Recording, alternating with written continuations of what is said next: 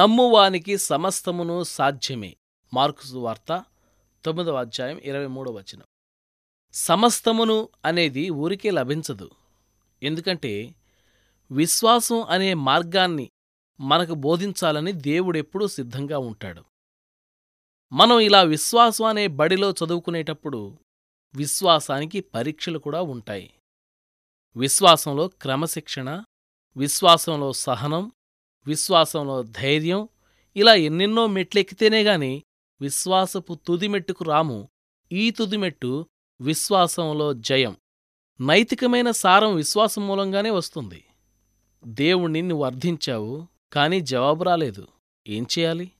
దేవుని మాటల్ని నమ్మడం మానుకోకూడదు.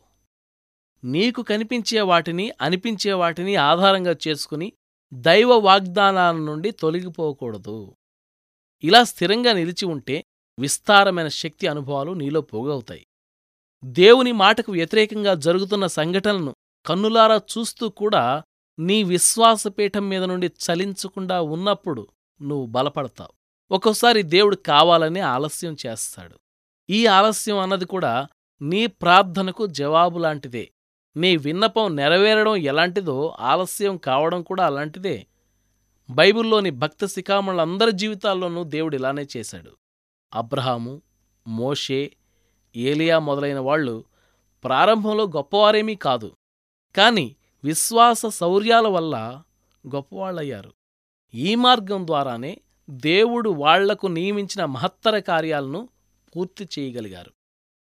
ఉదాహరణకు దేవుడు యోసేపును ఐగుప్తు సింహాసనం ఎక్కించడానికి సిద్ధపరుస్తూ ఉన్నప్పుడు దేవుడు అతన్ని పరీక్షించాడు.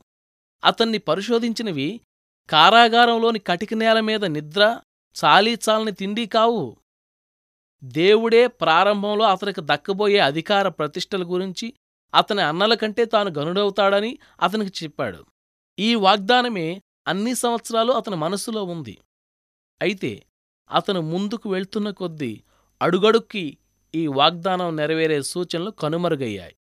చివరికి చెయ్యని నేరానికి జైలు పాలయ్యాడు నేరం చేసి బంధించబడిన నేరస్తులు ఒక్కొక్కరే విడుదలై వెళ్ళిపోతూ ఉంటే యోసేపు మాత్రం చెరసాలలోనే మగ్గిపోయాడు.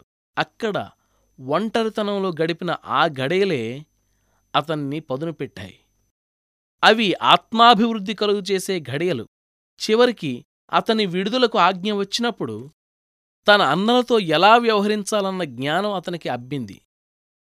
దేవునిలో తప్ప మరెక్కడా కనిపించని ఓర్పు ప్రేమ అతనిలో నిలిచాయి. ఇలాంటి అనుభవాలు మనకు నేర్పేటంత శ్రేష్టమైన పాఠాలు మరెక్కడా నేర్చుకోలేం ఒకసారి దేవుడు ఒక పని చేస్తానంటూ పలికి రోజులు గడిచిపోతున్నా ఆయన దాన్ని చేయకుండా ఉంటే అది మనకు కష్టంగానే ఉంటుంది. అయితే విశ్వాసంలో క్రమశిక్షణ నేర్చుకుని దేవునికి సంబంధించిన జ్ఞానాన్ని పెంపొందించుకోవడానికి ఇదే మార్గం. మరే విధంగానూ ఇది సాధ్యపడదు.